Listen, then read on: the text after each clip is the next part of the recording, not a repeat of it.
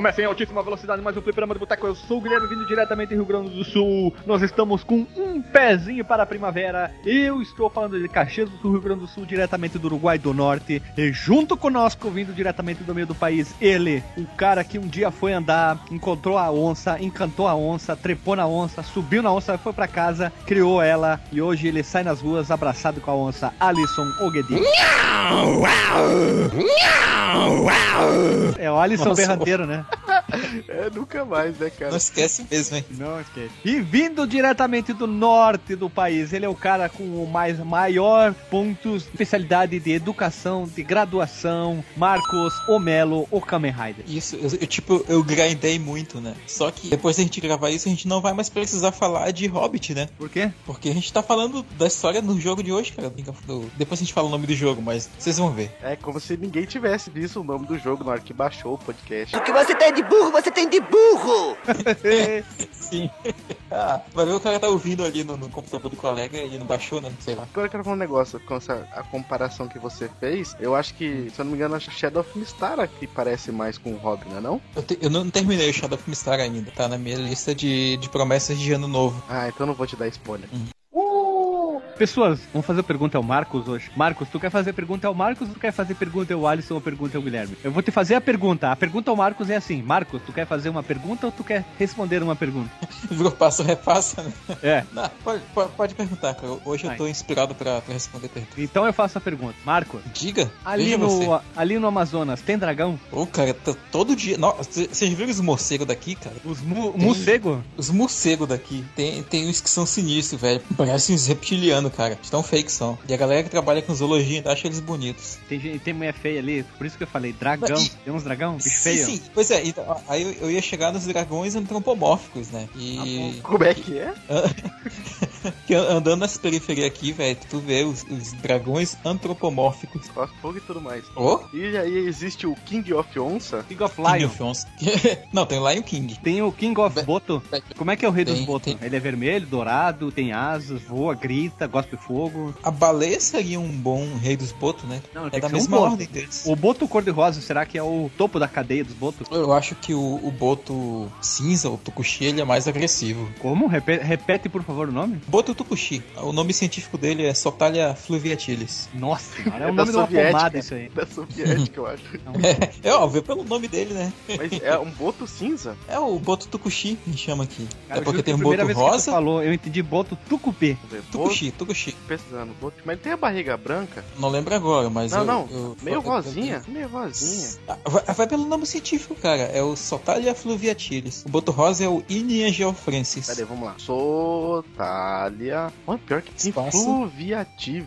Isso mesmo, fluviatilis. Ele parece muito um golfinho. Parece, eu tô dizendo, cara. Ué, o, o, eu tô vendo um que tá até de pé a, aqui na água. Golfinhos, baleias, são cetáceos. Que loucura esse golfinho. Achei esse, esse da hora. Esse, esse, esse eu garanto. Ele não tem. Esse é true, é true. Não, não, tem aquela cara medonha igual do, do, do, do Boto Rosa, mano. O Boto Rosa parece um, um ser pré-histórico. Esse é mais é. bonitinho. Então, vamos lá, vamos cortar o assunto aqui. Alisson, ó, oh, querido Alisson, se a pessoa quiser, quiser enviar uma, um manuscrito online para nós, como é que ele faz? Uma monografia, né?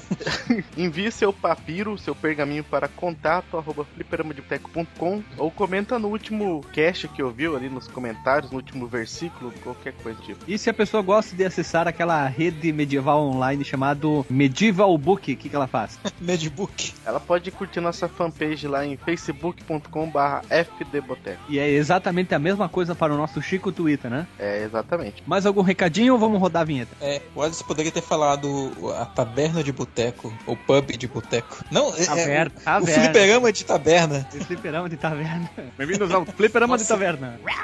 Como é que era um fliperama na taberna medieval? Jogos ah, é, tipo, da taverna medieval. É, era cortar, é, cortar o braço da pessoa do lado sem empurrar muito sangue. É. Não, esse é, o áudio do, esse é do áudio da briga no boliche que tem aqui no sul. Vamos lá então, roda a vinheta e simbora.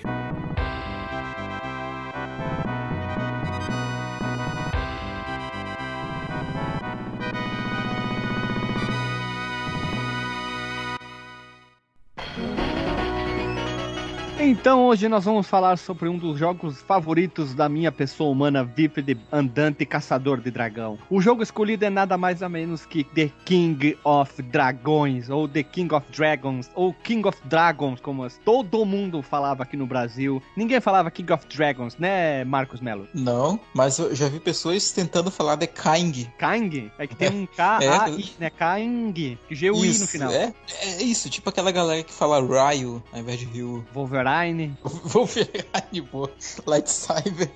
Porque olha só, eu falava King of Dragon, porque eu sempre falei, eu não consigo falar Dragon. Eu sempre falei, até quando eu vou falar as músicas do Rhapsody, que é uma banda que eu gosto também, é sempre sai um, todas as palavras certinhas e vem um Dragons, bem colonão assim, com aquela então- enxada no final, né? Ah. Dragon Force, né? Que fala Dragon Force. Dragon Force, Force. Nunca, ninguém fala Dragon Force, todo mundo fala Dragon, Dragon. mas com dois acentos Oh, agudos no o- ar. Dragon Force. O, Double- o Double Dragon também ninguém fala Double Dragon. É Double Ninguém, Dragon, ninguém, cara. ninguém, tem- soa muito nojento e prepotente, né? Double Dragon, Dragon, Só a única coisa que fala de jeito é Drag Queen. Drag Queen. É, porque se fosse Dragon Queen, ia ser Dragon.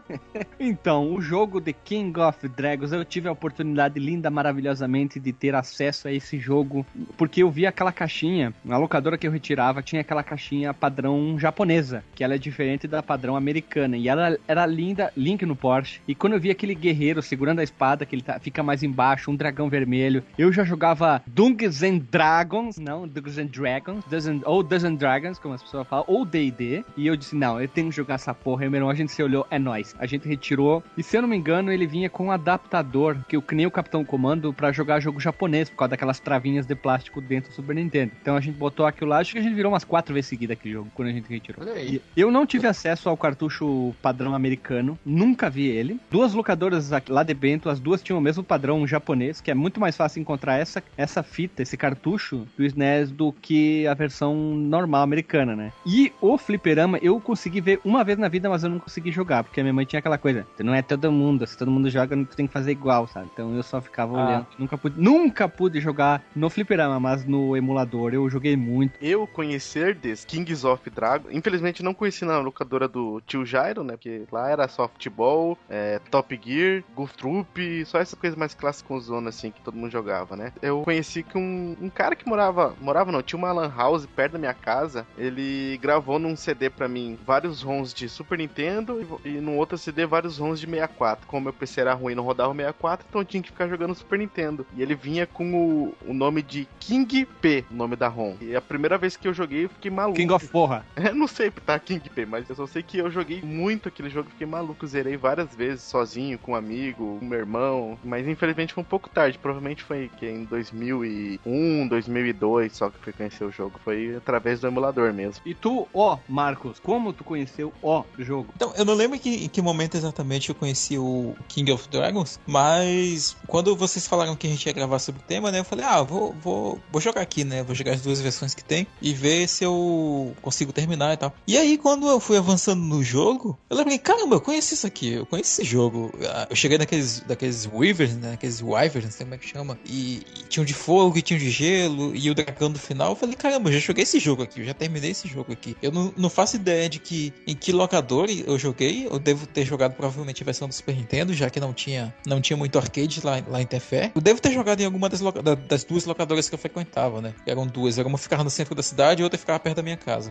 Já dá pra dar uma opinião simples assim sobre o jogo, cara. Eu, eu não tenho esse apego tão grande assim que vocês têm com ele, deve ser por isso que talvez eu nem lembre exatamente em que momento eu conheci. Mas ele é um jogo honesto, assim. Vamos falar detalhes mais a- ao longo do podcast. Reflita um segundo sobre o que você está falando. Porque se você fizer isso, eu tenho certeza que você vai mudar de opinião sozinho. Ele é honestíssimo. Essas suas palavras para falar dessa belezura, essa, essa coisa rara, essa brasa mora, esse pão de jogo. Não, eu tenho um grande apreço, um grande carinho do jogo. Primeiramente, vamos lá. É, eu sempre gostei desses jo- jogos com, com temática medieval. Tudo que é temática medieval, eu ficava maluco. Eu jogava muito Dungeons and Dragons. Eu comecei a jogar o D&D, vamos resumir para falar mais rápido, mais ou menos quando eu tinha uns 8 8, a- entre 8 e 10 anos. E eu pirei 18. com essa. Entre 8, entre 8 e 10. Então eu comecei a jogar RPG já tem. É, uns, quase. Põe uns 20 anos já ali, né? É, uns 20 anos de jo- jogatina de RPG. E eu pirei, que eu lembro que a primeira. A primeiro jogo de RPG que eu joguei foi o Dungeoneer, que era um vizinho nosso que tinha, que ele era um sistema de RPG muito simples. Tinha pontos de vida, de habilidade, de sorte, e tu escolhia algumas habilidades que o teu personagem ia ter, né? Tu escolhia a classe dele. Eu comecei a jogar com Bárbaro, eu gostava de jogar porradeiro, e aquilo ali me abriu um, um novo mundo, livros de fantasia, histórias de fantasia, e, e eu acabei me pirando. Aí depois veio o Senhor dos Anéis, veio eh, um monte de outras coisas, de, essa, essa, veio um monte de coisa com essa pegada medieval, e eu pirei, eu entrei maluquice, maluco. E eu, jogo, eu gostava de jogos ups, ou beating ups, up, porradinha de luta, briga de rua, como as pessoas falavam, e juntou duas coisas que eu gostava e eu pirava. King of Dragons, ou Key Knights of the Round também, que é outro jogo muito bom. Eu acho que o King of Dragons, cara, ele entra muito mais na, na categoria de hack and slash do que de beat'em up mesmo, né? Não, Binner Up total, total, Binner Up não, Hack Slash não, ele, o Hack Slash talvez se ele tivesse uma movimentação muito mais rápida, já que ele é um jogo um pouco mais devagar, tem outros jogos o- mais rápidos, ele é muito, o- ele é uma versão um pouco melhorada do, do, não, ele é uma versão melhorada dos primeiros Golden Axe, É, então, isso- exatamente o que eu ia falar, velho. O, o, o Golden Axe, ele é tratado como, como hack and slash, né? Não como beat'em up. Por aí, né? Isso pela Mas o hack slash- internet e tal. É, mas eles, É. eles usam esse termo hack slash, na minha opinião, eu acho errado, porque o hack slash só veio surgir o termo muito quando saiu jogos em, em, em 3D, tipo, época do primeiro. Do, do- até do, do, do Bom de Guerra e coisas assim. Aí agora eles estão jogando para jogos velhos, a opção hack slash. Eu prefiro usar Beating Up desse sistema e com mais ação, mais truncado, que nem a gente brincou com o Cadillac Dinossauros falando que é um jogo de Banner Ups com carro e dinossauro. Eu prefiro falar assim, eu acho que fica mais condizente, mas cada um, cada um classifica o jogo como quiser, né? Se quiser jogar um jogo que É. dizer que é um jogo de futebol, diga, né? É, Qualquer coisa, os ouvintes aí comentam lá no nosso episódio sobre os gêneros dos jogos e explicam pra nós o que é um hack and slash. Eu acho que isso aqui é um beat'em up com machado. Pode ser. Ou espada, né? Porque espada é mais clássico do que machado. Deixa o Banner Up com machado o Golden Axe. Não, Banner Up com dragões, pronto. Então, Golden Axe com, Aí. com, a, Beat- com a É, Be- Beat and, é Beat and Dragons. Beaten Dragons. Olha, ele dá até o nome de uma banda, né? Com vocês, Beaten Dragons! Porra, uma banda de, uma banda de, de, de power metal. De power metal progressivo com jazz, sim. Beaten Apps. Músicas de 45 minutos, assim, com solos de guitarra, de outro baixo, volta pra guitarra, bateria, bongo, xilofone, o cara toca Gaita. triângulo, gaita, lógico, né? Gaita, flauta, flauta doce, aquela, aquele cara que toca, que toca violão, pandeiro com o pé e folhinha de laranjeira com a boca no final, assim, pra fechar com chave de ouro. Órgão de tubo, órgão de tubo, cara. De tudo, o cara toca até um cano PVC, se for.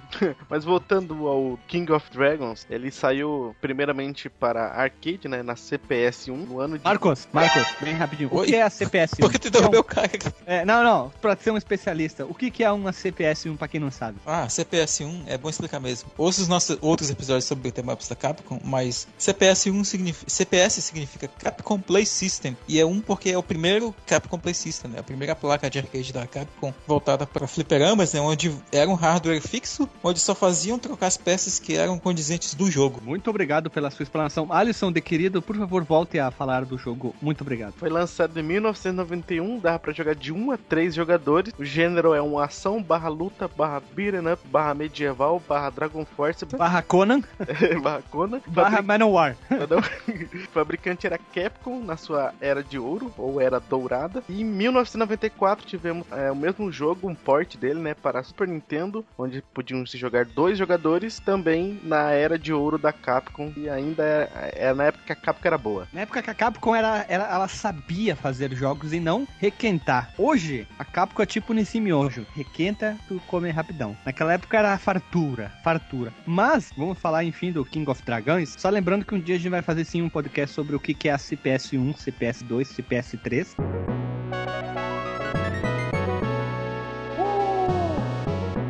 O King of Dragons, apesar de ser bonito, ele foi feito na primeira placa CPS-1. Os jogos do Street Fighter Alpha já são na CPS-2, dá pra ver muito a evolução gráfica. Mas, todavia, vamos seguir o baile aqui, ó. Olha só, a gente já tinha falado no Cadillac Dinossauros sobre os jogos cl- clássicos da Capcom, como Final Fight 1, 2 e 3. Ouça o Fliperama de Boteco 55, vai estar na postagem biografia Mike Haggard. Muito bom. O Capitão Comando, Fliperama Boteco 51, ah, vai estar na, na, na postagem. King of Dragons, que a gente está falando hoje. O Knights of the Round, também também, que saiu pro Super NES, que foi a única, a única vez que eu tive acesso. E outros jogos que a gente já tinha citado, como os o Dungeons and Dragons Shadow of Mysterio, Towers of Doom e o Alien vs Predador. Teve muita coisa que a gente citou aqui, vai estar a, todos os links na postagem para vocês ouvirem. E vamos seguir o baile. Uma coisa que eu queria ressaltar também, antes da gente partir pra história e pro jogo em si, é a diferença da label ou da caixinha, né, do- dos jogos, da versão americana e da versão japonesa. Versão japonesa é muito melhor, hein? Fica a dica, Não, hein? ja- A versão japonesa é muito mais cara de JRPG, é, aqueles desenhos tipo. é, ah,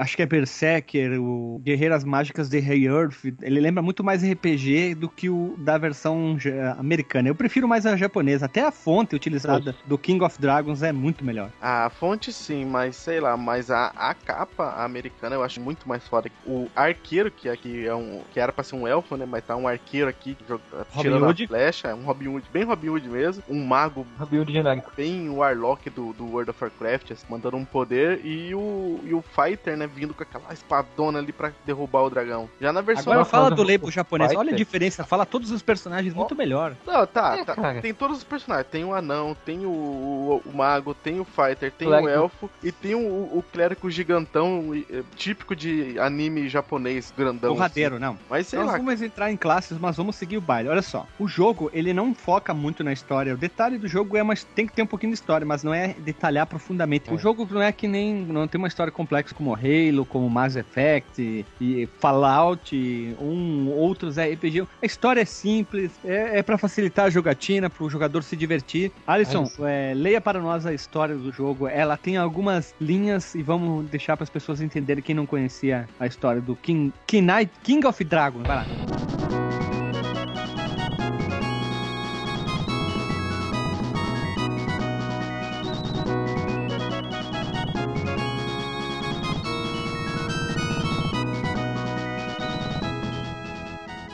Reino de Malo sofre com a fúria do dragão vermelho de cauda de ferro Gildes, bem nome sim, né? Que por mais de 100 anos espalha o caos no povoado de Malos. Pra piorar a situação, Gildes é tipo. Não parece nome de vocalista de axé, mulher? O Gil. É, Gilda, né? Ele É. virou Gildes.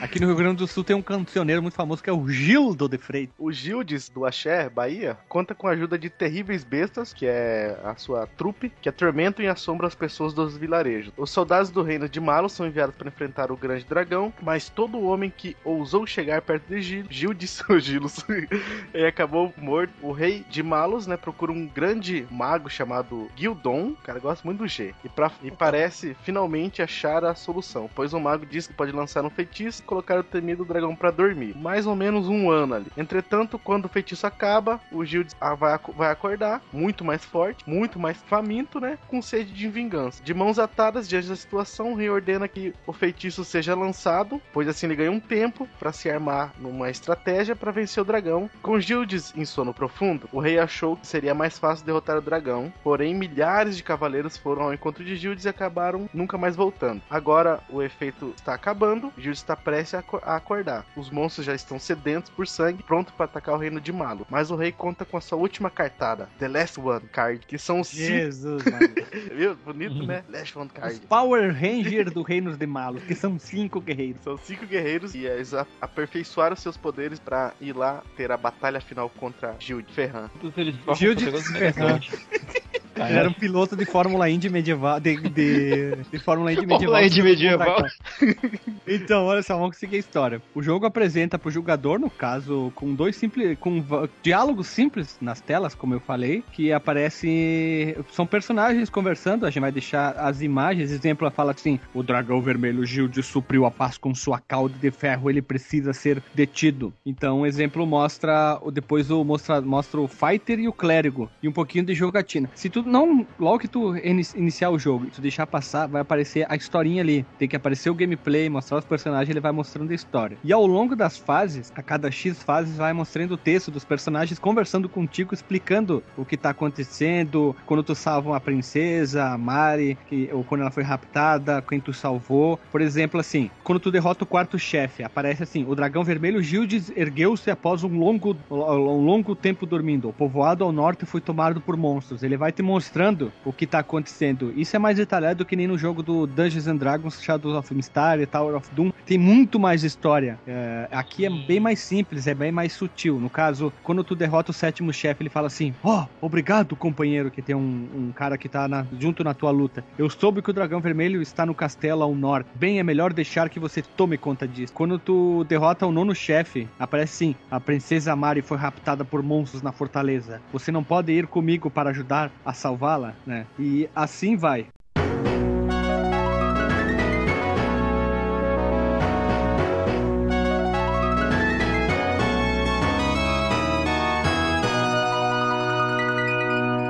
Como o Alisson falou, são cinco personagens selecionáveis no jogo, né? Você pode optar por cinco personagens, dentre eles nós temos na tela de seleção a mais à esquerda o Elfo, ou mais o amigo do Robin Hood. Depois nós temos o Wizard, que é um mago gordo, acho que é por isso que ele virou mago. No meio, o Fighter, que eu acho que é o mais a fuder. Depois vem o Clérigo, que também é um porradeiro. Para quem jogou alguns RPG, é, o Clérigo, ele era normalmente ele era um, um padre, ou não, e ele, ele tinha como um tanque, alguma... um tank healer, ele era, Ele verdade. é um... Não, não é um tanque healer. Esse aqui é um tanque tanque 100%, só que ele não pode usar armas de corte. Ele só pode usar armas de contundência. Ele pode usar escudo. Exemplo, ele usa uma massa, ele não é uma, uma, uma arma de corte. Que ele pode danificar. foi legal. É, porque quem jogou é, GURPS vai entender golpe de contundência, golpe de corte, golpe de balanceamento. Não era contusão? Não, com, pra batida. Tipo, ele, ele tem bônus de ataque contra mortos-vivos, esqueletos e outras coisas mais. Pode ver, ele nunca, eles nunca usam espadas, nunca usam facas, adagas. É sempre mangual, massa, martelo de guerra e outras coisas. E por fim, nós temos o anão. Mas vamos detalhar cada um ali, por favor. Marcos, leia sobre o lutador. É, antes de tudo, só um pouquinho. Eu queria chamar a atenção, que isso acontece também no Shadow of the Mistar e no, e no Tower Doom lá. Porque, tipo, o Wizard, o Fighter e o Clérigo, e o Clérigo, eles são personagens, são classes. Já o Elf e o Dwarf são raças. Eu achei, eu acho, sempre achei isso, tipo, muito. Me incomodou muito isso, entendeu? Não, é que ficou, ficou atrelado o elfo a ser o arqueiro, o anão a ser o porradeiro. Nesse jogo nós temos três personagens de ataque a curta distância, né? Corpo a corpo, que é o fighter, o clérigo e o anão. E nós temos dois personagens a longa distância, que é o elfo e o mago. Então, quando tu for jogar em dois, pelo menos, é bom sempre ter um porradeiro, um, um tanque. E aqui não tem healer nesse jogo aqui. Então, tu tem usar sempre o mago. Eu gostava muito de usar o elfo. Eu gostava de jogar com o elfo e com o fighter. Depois eu comecei a migrar pros outros. No final das contas, eu acabava jogando com todos. Já que é bom sempre ter um personagem de atacar de longe. Somente contra aqueles os chefes maiores, mais fortes, como o último, no caso também. Eu sempre gostei de jogar com anão, Gilus, Thunderhead e Emerald Sword. tá, vamos falar um pouquinho, de detalhar bem rapidinho cada um. O Fighter, ele é uma espécie de tanque, ele chega quebrando tudo e não tem medo de avançar, no caso ele é porradeiro, né, como o próprio nome dele diz.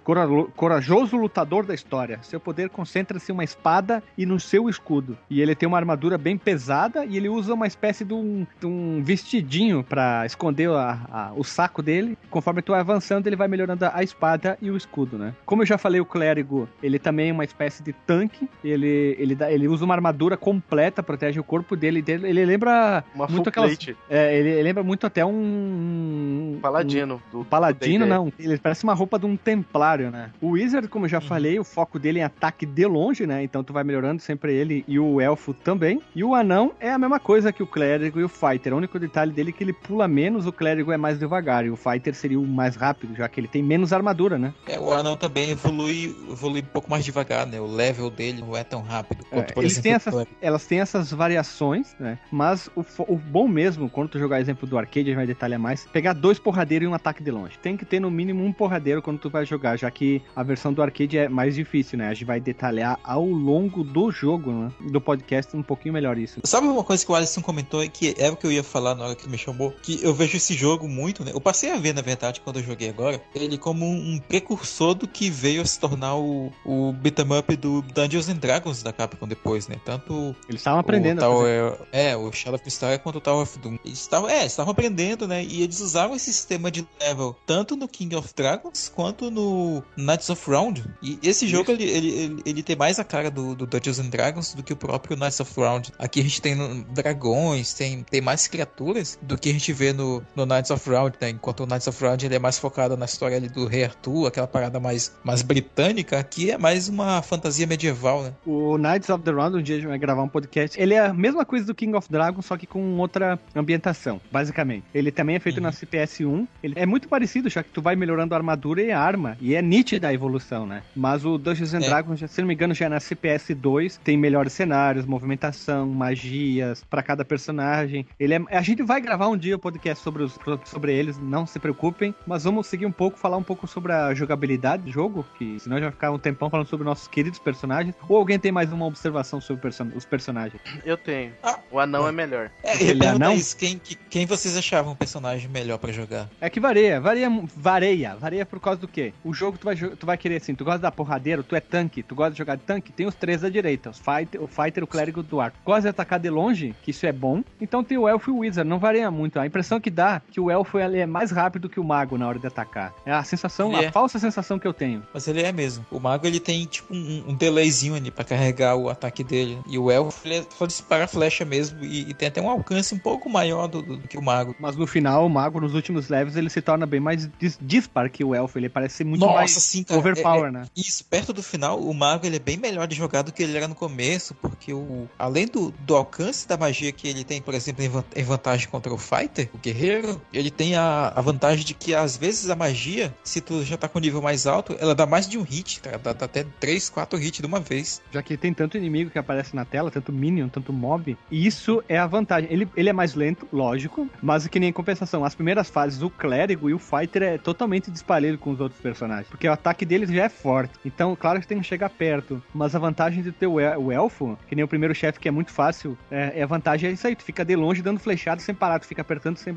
sem parar, quem tinha controle do turbo levava vantagem sobre isso. Mas depois, Sim. com a evolução, ele vai melhorando. Mas o, tanto o clérigo como o fighter também evolui muito. Tu- tu- vocês é, é legal, é nítida a evolução de cada personagem. Mas vamos falar da jogabilidade. Com uma, uma excelente. Excelente naquelas, né, cara? Ela, ela é o, o que o, o beat'em up ela se propunha, né, fazer, e ela funciona muito bem nesse sentido. E a versão do arcade, né, e até a versão caseira também do King of Dragons, ela traz, né, uma, uma, uma experiência legal, assim, clássica, né, de fliperamas. E, e pro Super Nintendo também ela é fiel à versão do, dos arcades. Embora tivessem algumas diferenças que a gente vai comentar ao longo do, do episódio. É, mas no geral a jogabilidade ela é bem, ela é bem honesta, uma jogabilidade boa até. Os comandos aí são simples, né? Tem um botão de atacar, tem um botão de pular e tem um, um botão que solta o ataque especial na, na versão do Super Nintendo. Enquanto no arcade tem que combinar né, o botão de ataque e o botão de pulo. E o especial, né, como é um beat'em up barra hack and slash, né, que quiser chamar, chama do que quiser, ah, consome um pouco da sua barra de life. A defesa ela é automática, mas isso é uma coisa que eu, tenho um pouco de dúvida, falar a verdade. Vocês que jogaram mais o jogo do que eu, a defesa ela é automática sempre ou ela, ou ela depende ou ela depende de- um toquezinho leve ali no botão pra trás? Vamos, porque- vamos lá então, olha só. É. Primeiro de tudo, uma coisa ah, comum, que é clichê no Binner Up, é ataque-pulo nos arcade e os dois botões juntos se tornam especial. Ao longo dos Binner Up que tu vai jogando daquela época, automaticamente tu dá um ataque-pulo e tu aperta os dois botões e ele dá um especial. Isso é automático, né? Um, virou um quase, virou quase não. É um padrão de Binner Ups daquela época. No caso da defesa, funcionava assim. Nos arcades que tinham só dois botões, que os arcades de King of, King of Dragons foram distribuídos assim, a defesa era automática. Então, quando precisava, no caso, o guerreiro, o clérigo e o anão, eles defendiam automático. A versão do Super NES, tu entrava nos- na, na tela de options e tinha a opção lá. O, a defesa tava, o shield tava, tava habilitado como automático, quer dizer, ele tava como opção automática. Podia botar um botão L ou R, Y, que fosse X, Y, BA, sei lá. Podia habilitar. Então, quando tu sofria um ataque, ele, ele bloqueava usando o escudo. Então, isso variava de joga- jogador para jogador. Eu deixava sempre manual a defesa que era melhor. Que eu via que não conseguia Mas- atacar, eu podia bloquear. Cara, eu não sabia disso aí não. E outra coisa que Agora tu sabe, olha eu, só que, agora não, coisa, E- não, né? não, eu fiquei, lá, depois. que coisa, não? eu fiquei encucado um negócio aqui, que ele falou, o Marcos falou que tinha um botão que só tava especial. Eu não lembro disso no Super Nintendo. Eu lembro Cara, daquelas quando o bolinhas. especial, ele fazia... "Oh, oh", ele erguia os braços. É, ele fazia isso em qualquer, qualquer hora. Você tava jogando e pedia. "Uh", Aí você ganhava. "Uh", Tu subia de level, morria, ele fazia... "Uh". É, quando ele sobe de level ele faz isso. Toda, Ele faz isso. Toda Quando hora ele começava faz a primeira isso. fase, ele... "Oh". E quando tu dava o especial, ele erguia os braços assim. No Super NES tem que tu é um botão separado. Separado. No arcade são os dois botões juntos, né? Cara, eu serei ele hoje à tarde, eu não usei nenhuma vez especial, usava só aquelas bolinhas lá. Porque aquelas Caramba. bolinhas são as bolinhas espalhadas do jogo, né? Eu zerei sem dar uma especial que eu joguei Tu não no- chegou, não chegou a jogar a versão do arcade, Alice? Não joguei a versão do arcade, eu só joguei a do, do Super Nintendo mesmo, né? na- no emulador, como eu disse. E hoje à tarde no, no celular, né? Emulando no celular. Caramba, e eu tava comentando com vocês antes da gente gravar que eu tinha achado a versão do, do Super Nintendo muito paia, né? Eu tinha jogado a versão do arcade antes, né? Depois eu fui jogar a versão dos NES. E, e aí eu notei, assim, uma, uma diferença muito é, discrepante, sabe? Tanto em, em gráfico quanto em som. O- o- os caras gritando. O Alisson imitou igualzinho, sabe? Os caras, eles deveriam gritar, né? Oh! No começo de cada fase, né? No Super Nintendo parece que ele faz. "Uh!"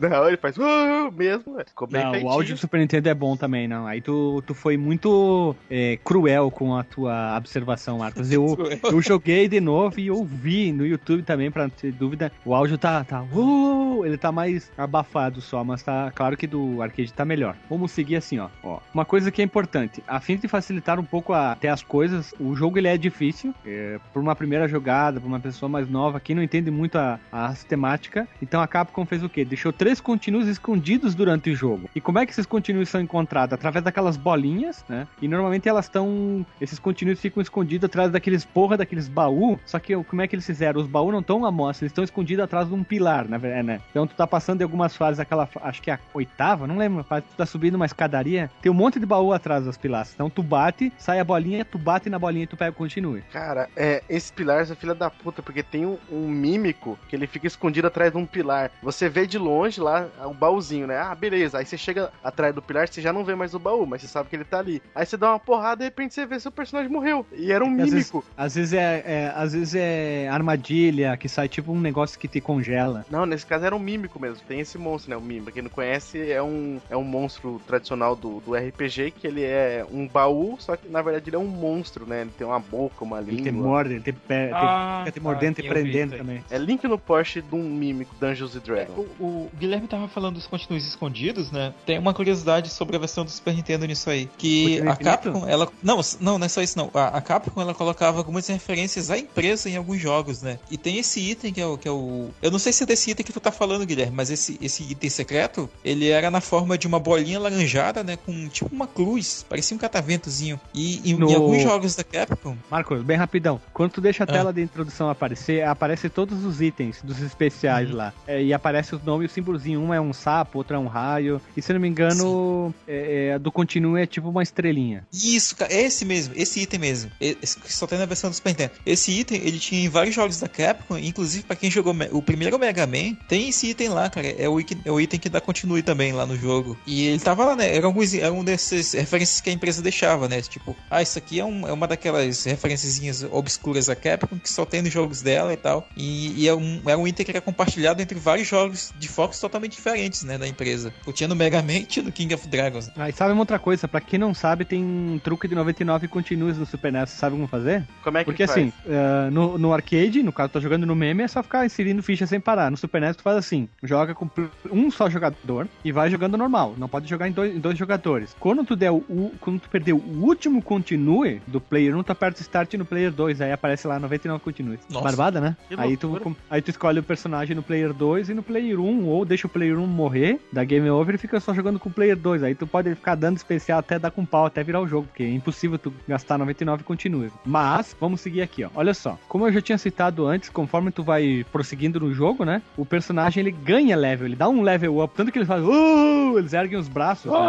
É. A maioria das vezes é quando tu derrota o chefe. A grande maioria. Mas, todavia, entretanto, esses upgrades ali podem acontecer no meio da fase e, a- e afins, né? Então, cada personagem tem uma velocidade própria pra ganhar esse upgrade de level. Pode variar muito. Mas isso que é legal, não é todo mundo igual, né? E que determinada quantidade de pontos que seja dos itens que, de personagens que tu vai matando, os inimigos. Então, se um fica só matando e o outro fica chupando o dedo, fica parelho, né? E é possível ter, também ganhar upgrades em ataque e defesa, que no caso são recolhidos durante o game. E 99% das vezes, com exceção de duas vezes, é quando tu mata o chefe, cai um baú, aí tu pega a arma. E, Ah, não- e- e, fica- e sempre fica é, alternando entre defesa e ataque. No caso, o fighter é espada, escudo, espada, escudo. O mago é o takap e a melhor magia. O elfo é o arco e flecha, arco e flecha e assim vai. né? Isso era legal porque quando a gente ganhava um desses itens novos, né, que aumentava nível da, de ataque e defesa, era um item diferente esteticamente também, né? O escudo era, era de ferro, ou então a espada ficava de prata, ficava prateada, maior. ficava mais brilhante. O do clérigo, a Isso. máscara ia ficando bem maior, do anão machado. No final, as flechas ficavam de outra cor do elfo, né? E isso que era visível. E jogos que nem o Diablo. O Diablo 1, conforme tu ia jogando o jogo, tu ia pegando armaduras, itens novos, era visível essa melhoria. Tu via que o personagem estava com uma roupa normal e de repente ele estava com uma armadura de ferro, uma espada diferente, um machado. Isso que era legal, que poucos jogos que melhoravam o teu personagem tinham isso. Ele tinha esse, esse quê de RPG que depois foi usado no Knights of the Round e também em outros jogos. Isso que era legal. Tu começava a ter pequenos é, pinceladas de jogos de RPG que era legal. Tu conseguia melhorar o teu personagem. Tu não conseguia personalizar, mas via a melhoria do personagem já ali. E conforme tu ia passando de level e aumentando a barra de vida, vocês lembram disso? Que ela era curtinha, cada personagem tinha um tamanho diferente. E tu ia passando de level aquilo ia aumentando e aumentando e aumentando. E tinha um valor também nela. Tinha um valor nela de hit point que ia subindo. Esse jogo ele dava bem essa imagem de evolução do personagem muito parecida com o RPG, né? Isso que foi uma das coisas que mais me cativou assim no jogo. É, quando eles falam, oh! Que é isso.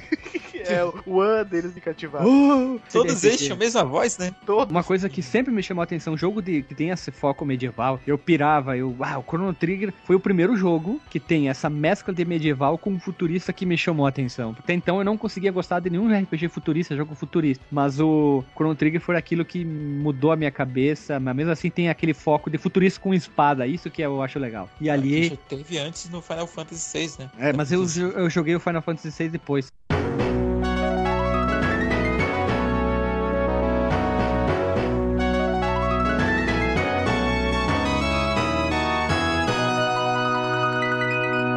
Vamos falar um pouco do gráfico. A, a evolução, no caso, o próprio jogo tem um grande diferencial entre Super NES e, e arcade, mas a gente vai falar depois. Posso dizer que ele tem cenários muito bonitos, muito bem detalhados. Tu passa por inúmeras situações diferentes, locais diferentes. São 16 fases, algumas maiores, umas mais curtas. O legal é isso: uma hora tu tá numa caverna, uma hora, uma hora tu tá numa planície, uma hora tu tá, tipo, numa base numa montanha, uma hora tu tá perto da água, numa floresta, dentro de um castelo, dentro de uma montanha. É legal essa diferenciação de cenários, que isso que era o bonito, Parallax, efeito bonito mesmo no Super NES. Eu gostava muito disso, eu achava o, o visual do jogo bonito. Talvez aí seja a ma- maior diferença, né, do, da versão de arcade pra versão do Super Nintendo, porque na versão do Super Nintendo, além do, do, do cenário em si, do cenário do fundo, que tinha um parallaxzinho legal até, mas no arcade, além desses, desses detalhezinhos, tinha, tinha efeito de transparência, tinha uma névoazinha, tinha um- o, o céu era tinha um nível de iluminação que ia variando, né, conforme o, o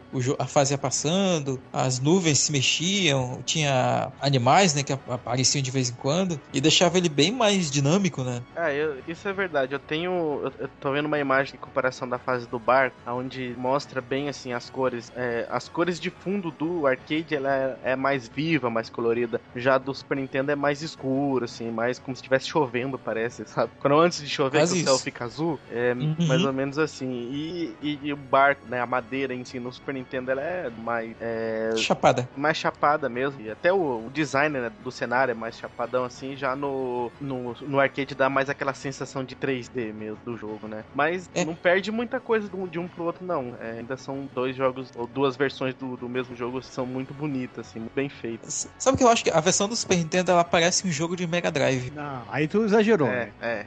Tá expulso. Sai do cast. Não, o jogo, assim, ó, o gráfico é bonito, do arcade é incrível, detalhamento de fase, é ah, os bichos que vão passando no fundo, na frente, cores, tudo é incrivelmente, eu acho, na minha opinião, muito bom. Não tem como comparar com jogos da, da CPS 2, mas CPS 1 manda muito bem, eu gosto muito. Eu, é, Ah, sim. eu sou, eu sou até não sou uma boa pessoa pra falar isso, porque eu sou muito fã, eu sou meio cego, então posso exagerar demais. Mas eu gosto. Mas Meio cega. é, eu sou meio cega, é exagerado, mas eu gosto. Pros outros podem não gostar, mas eu gosto. Quem que importa é o que eu gosto pra mim, né? E assim vai. Mas o gráfico me convence eu daria nota 100 pro gráfico, é perfeito. Ele lembra muito aqueles RPG e de- animes dos anos 80 e 90 de RPG, todos que tinham eu adorava. E o traço lembra muito do aquelas guerreiras mágicas de Rei Earth. Quando passou no SBT eu pirei, eu achava muito parecido. E tem um RPG Nossa. deles, delas do Super NES que é muito bom também. Muito bom. Me lembra, sabe, tinha um, tinha um anime também que era, que era nessa temática medieval, fantasia, que era os Layers. Não sei se, vocês lembram que passava Putz, na Band nunca assisti, nunca assisti.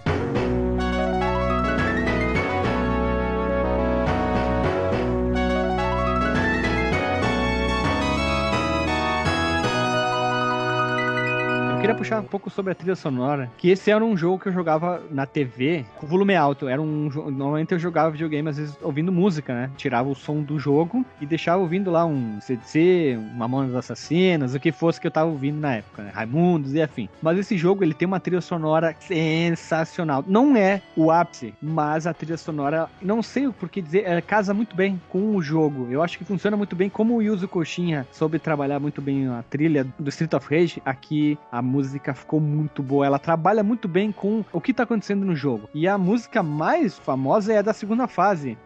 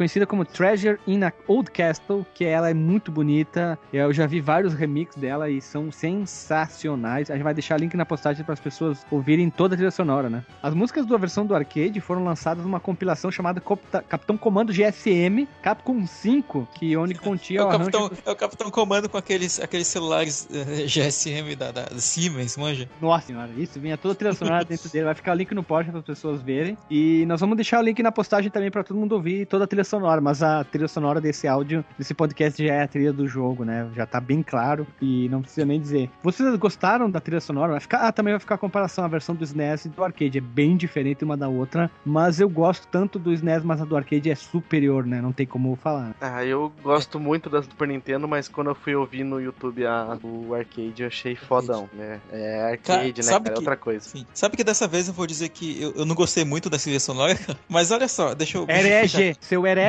Não, pera Não, aí. mas eu, eu, eu achei uma trilha legal, só que assim, eu, eh, vocês sabem quem compôs né, essa trilha, que foi a, a Yoko Shimomura. Camargo e Que- Luciano.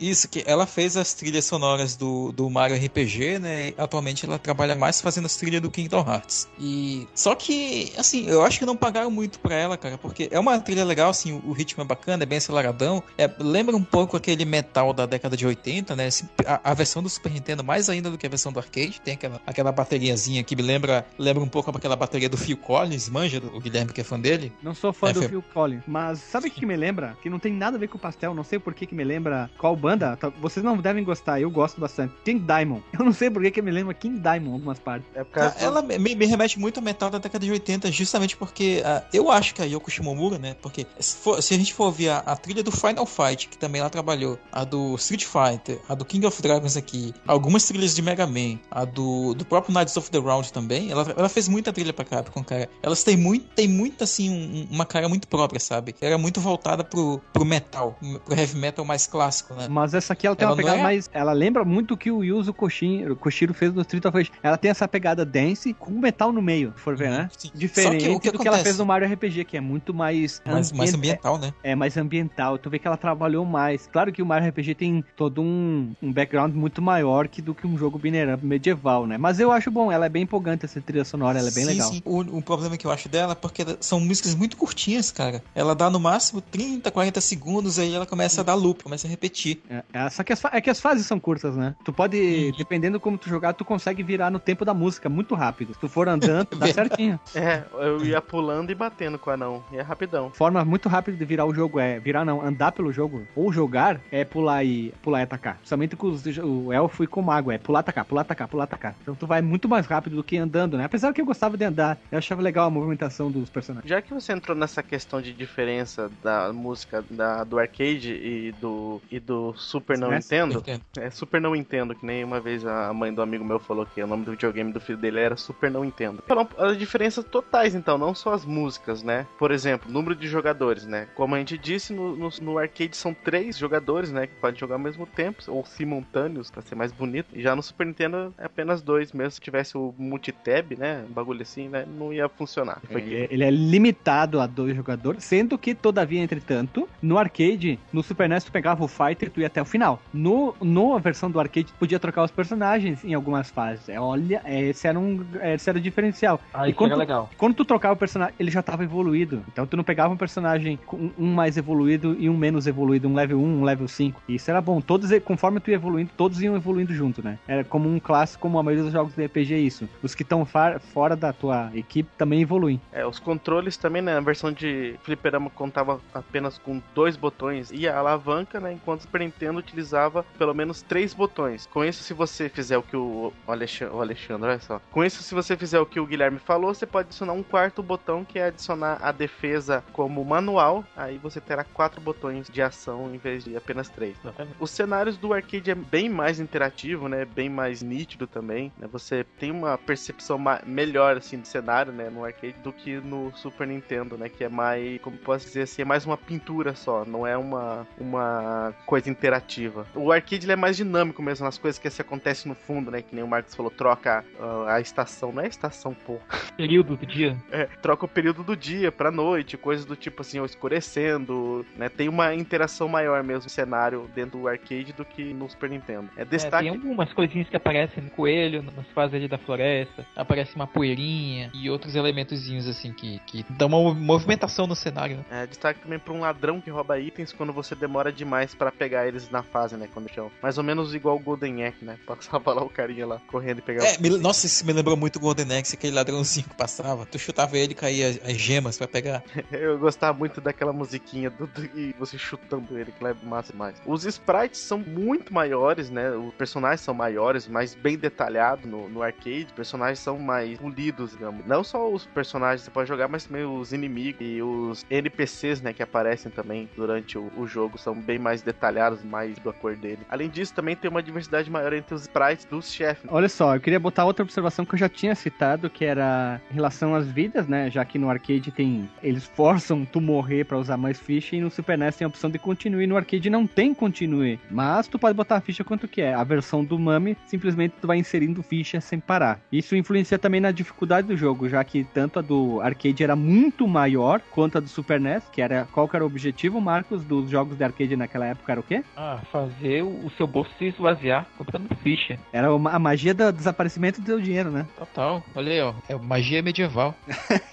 magia em todos os sentidos, né? Ó, magia, magia no ar já cantava fantasia, né? Como eu falei, também pode trocar os personagens. Exemplo, a Hydra da quarta fase, quando você enfrenta, enfrenta ela no arcade, ela tem tu enfrenta as três cabeças ao mesmo tempo. Na versão do SNES, tu chega lá, uh, tu enfrenta só a cabeça laranja e azul e a verde ela se retira da, da, da, da, da, da tela e quando tu derrota, derrota uma, ela aparece. Então talvez eles talvez tinham alguma limitação de movimentação, de controlar elas, então eles fizeram isso. Cabia duas cabeças só. Só duas cabeças. Era só Ah. DP. A memória, DP. a memória RAM não ia aguentar, né? As três cabeças ali ao mesmo tempo. E dá, é verdade, dá slowdown na versão do Super Nintendo. Bastante hora. Quando a cabeça cai, quando a.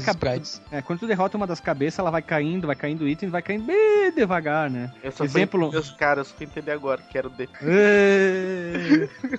o, o chefe da décima fase, que é dentro de um calabouço, que são aqueles chefes que ficam girando em volta de ti, parecem uns morcegos de asa fechada. A versão do arcade são 10, quase chegam a ser 9, quer dizer, e do SNES são 5, são bem Ah, os- menos, né? Os Eu espectros, né? Os, É, eu chamava de morcego, porque parece muito um morcego de água asa fechada, né? E, as, e a variação das músicas, né? Já que elas são menos detalhadas a versão do, do SNES, mais, mais calminha, versão do arcade parece ser mais, mais pra cima, mais alta. Talvez seja por causa do volume e, e o próprio qualidade do chip de áudio. Mas a chezeira da Bahia, do Mas Gibi. achei total aqui, ó, é Carlinhos Brown.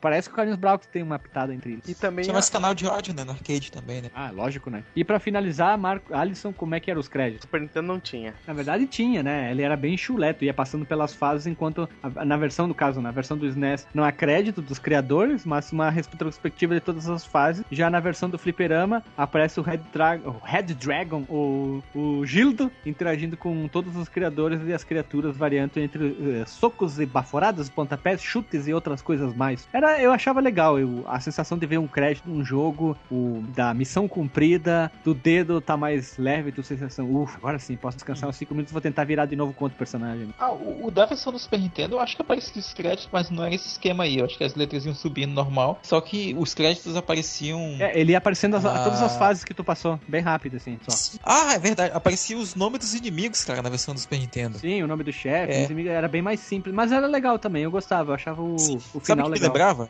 Ah. Sim, o esse final da versão do Super Nintendo, ele me lembrava o final do. Olha eu falando de novo. Do Goof Troop, cara. Que aparecia o- Os uma animaçãozinha do- dos, é, dos inimigos ali atacando o teu personagem. E aí aparecia em seguida o nome dele. Você tem Goof Troop? Quer fazer um podcast Ah, porque- sobre Goof Troop?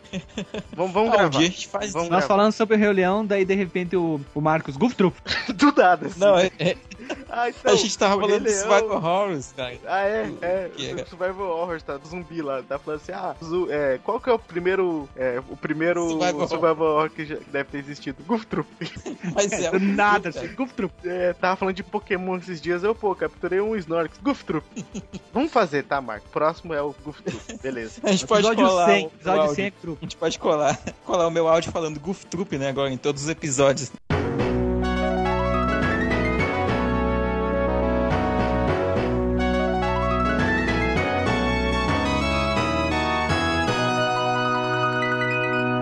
Uma coisa que eu ia falar desde o começo, que eu acabei esquecendo, é que aqui a gente tem alguma- algumas coisas que meteram- remeteram muito ao, à história do Hobbit, né? E aí, por exemplo, o dragão, várias vezes é falado que ele tá numa montanha. Ele é um dragão vermelho, né? Um dragão, lembra muito o Smaug, muito, muito mesmo o Smaug. principalmente o é Smaug do livro. Oi? O Smaug não era preto. Não, dourado, né? Por causa do ouro. Não, ele, ele é vermelho. Pelo menos assim, eu lembro do Smaug do, do livro, cara, do Hobbit, que tem as ilustrações lá e tal. Ele me lembra muito, assim, o, o, o Smaug no livro. Ele deitado em cima da, da montanha de ouro, da, Tanto tempo que ele lá. ficou em cima do, do ouro, ele mudou um pouco a coraça dele. Isso, isso. Cor- isso ele é ganhou uma outra cor, uma pelagem diferente. Uhum. Inclusive, a última luta me lembrou muito essa- essas cenas do, do final do livro do Hobbit também, que eles falam, aparecem assim, né, as letrinhas contando a história. Ah, e, e a batalha árdua foi, foi vencida e os, e seus personagens quase cego pelo tamanho das riquezas do dragão e tal. É, é uma coisa muito, muito Tolkien, sabe? Essa, essa descrição. Tolkiana, então. Mas Ah, Tolkiana. Eu não sei, eu não sei porque, tipo, acho que não é. No, no Hobbit não é a primeira vez que fala que o dragão ele é louco por ouro. Ou é, não, Uhum. não sei. Uhum. É, mas é, de repente, o, mas eu, pra mim, velho, esse dragão ele é uma referência a Smaug, quase com certeza absoluta. E há muitas outras histórias Que não é- não é algo ruim, dragão, né? Pois é, o que não é, não é algo ruim, também não é algo, não deixa de ser algo original, né? Porque toda a literatura, toda obra baseada em, em fantasia medieval, né, de lá pra ela pega um pouco assim do Tolkien e não, não é um demérito, né? É algo que eu acho até bem legal, falar a verdade. Vamos, mais, vamos encerrar então? Vamos, Então, chama a vinheta aí pros encerramentos. vamos lá então. Vem, vinhetinha. Vem, vem, vem, vem. Ô! O que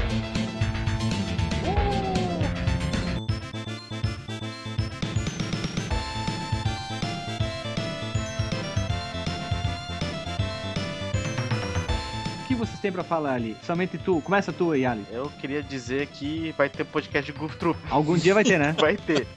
Vai ser, Veja você. vai ser um, um- um- Como é que é que diz no teatro quando uma pessoa só fica falando? Monólogo. Monólogo. Vai ser um monólogo do Monólogo. Marcos falando sobre Monólogo do Goof Troop. Monólogo do Pateta. Mas é isso aí, se você gostou desse, desse jogo, se você gosta muito do jogo, se faltou alguma coisa que a gente não falou, comente sobre o jogo aí. A gente abre uma discussão ali nos comentários ali. É uma coisa que a gente quer quer conversar sobre esses jogos que a gente gosta muito, que a gente gostava muito, ou, ou gostou. É, a gente quer fazer uma interação, não quer só ficar falando, falando, falando. Comente ali. Vamos, vamos abrir uma discussão ali. A gente tá sempre aberto a, a conversar. Mesmo se, se, se, você não gosta, se achou ruim e acha uma bosta o jogo, comente ali por quê. A gente vai entender o seu lado ali também. Sim, sim. Tipo, inclusive já fazendo um gancho com o que o Alisson falou, é, a gente viu que aqui nesse episódio, né, o Alisson e o Guilherme gostaram muito mais do jogo do que, do que eu gostei, né? Mas eu acho que porque eu fiz o caminho contrário, né? Acho que eu deveria ter jogado a primeira versão do Super Nintendo e depois ter jogado a versão do arcade. Quando eu, eu terminei de jogar, de zerar a versão do arcade, já pulei pro, pra versão do Super Nintendo, deu aquela, deu uma brochadona, assim, bem, bem complicada. Mas foi legal, sabe? Eu me diverti enquanto eu joguei a versão do arcade, eu revivi a memória que eu tinha escondida em algum lugar da memória de que eu já conhecia aquele jogo, né? E isso é uma parada bem legal, né? Quando a gente pega um jogo que a gente não lembrava nem que existia, mas que tava nos cantinhos obscuros ali do HD do cérebro. Mas é, é isso, cara. Joga aí. Então, pessoal, e eu queria dizer que King of, King of, Dragons é um ótimo jogo, vale a pena jogar. Joga, como o Marcos falou, joga a versão do SNES, depois joga a versão do, do arcade. Comente. Se você te, jogou a versão do Super NES americano, a versão americana, comente aqui se você tem também. Eu nunca vi. É caríssimo, pra, lembrando para que é caríssimo para comprar o jogo com caixa, manual, tudo direitinho, com label original. Eles são chegam a 300, 400 reais, já que é um jogo que foi pouco. Ele foi pouco. Caramba. Como é que diz? Como é que eu posso dizer? Eu ia falar prensado, mas produzido. não é uma. Produzido, foi uma produção baixa. E a versão americana também. E o arcade também. É difícil de encontrar, acho que poucas pessoas tiveram acesso ao arcade. Mas é isso aí. Quem sabe a gente vai gravar Knights of the Round e a gente vai seguindo a nossa, nossa saga de jogo, é, jogos de Binner Up e, e outras coisas mais. Mas é isso aí, pessoal. Um abraço. Até semana que vem. Um beijo na bunda.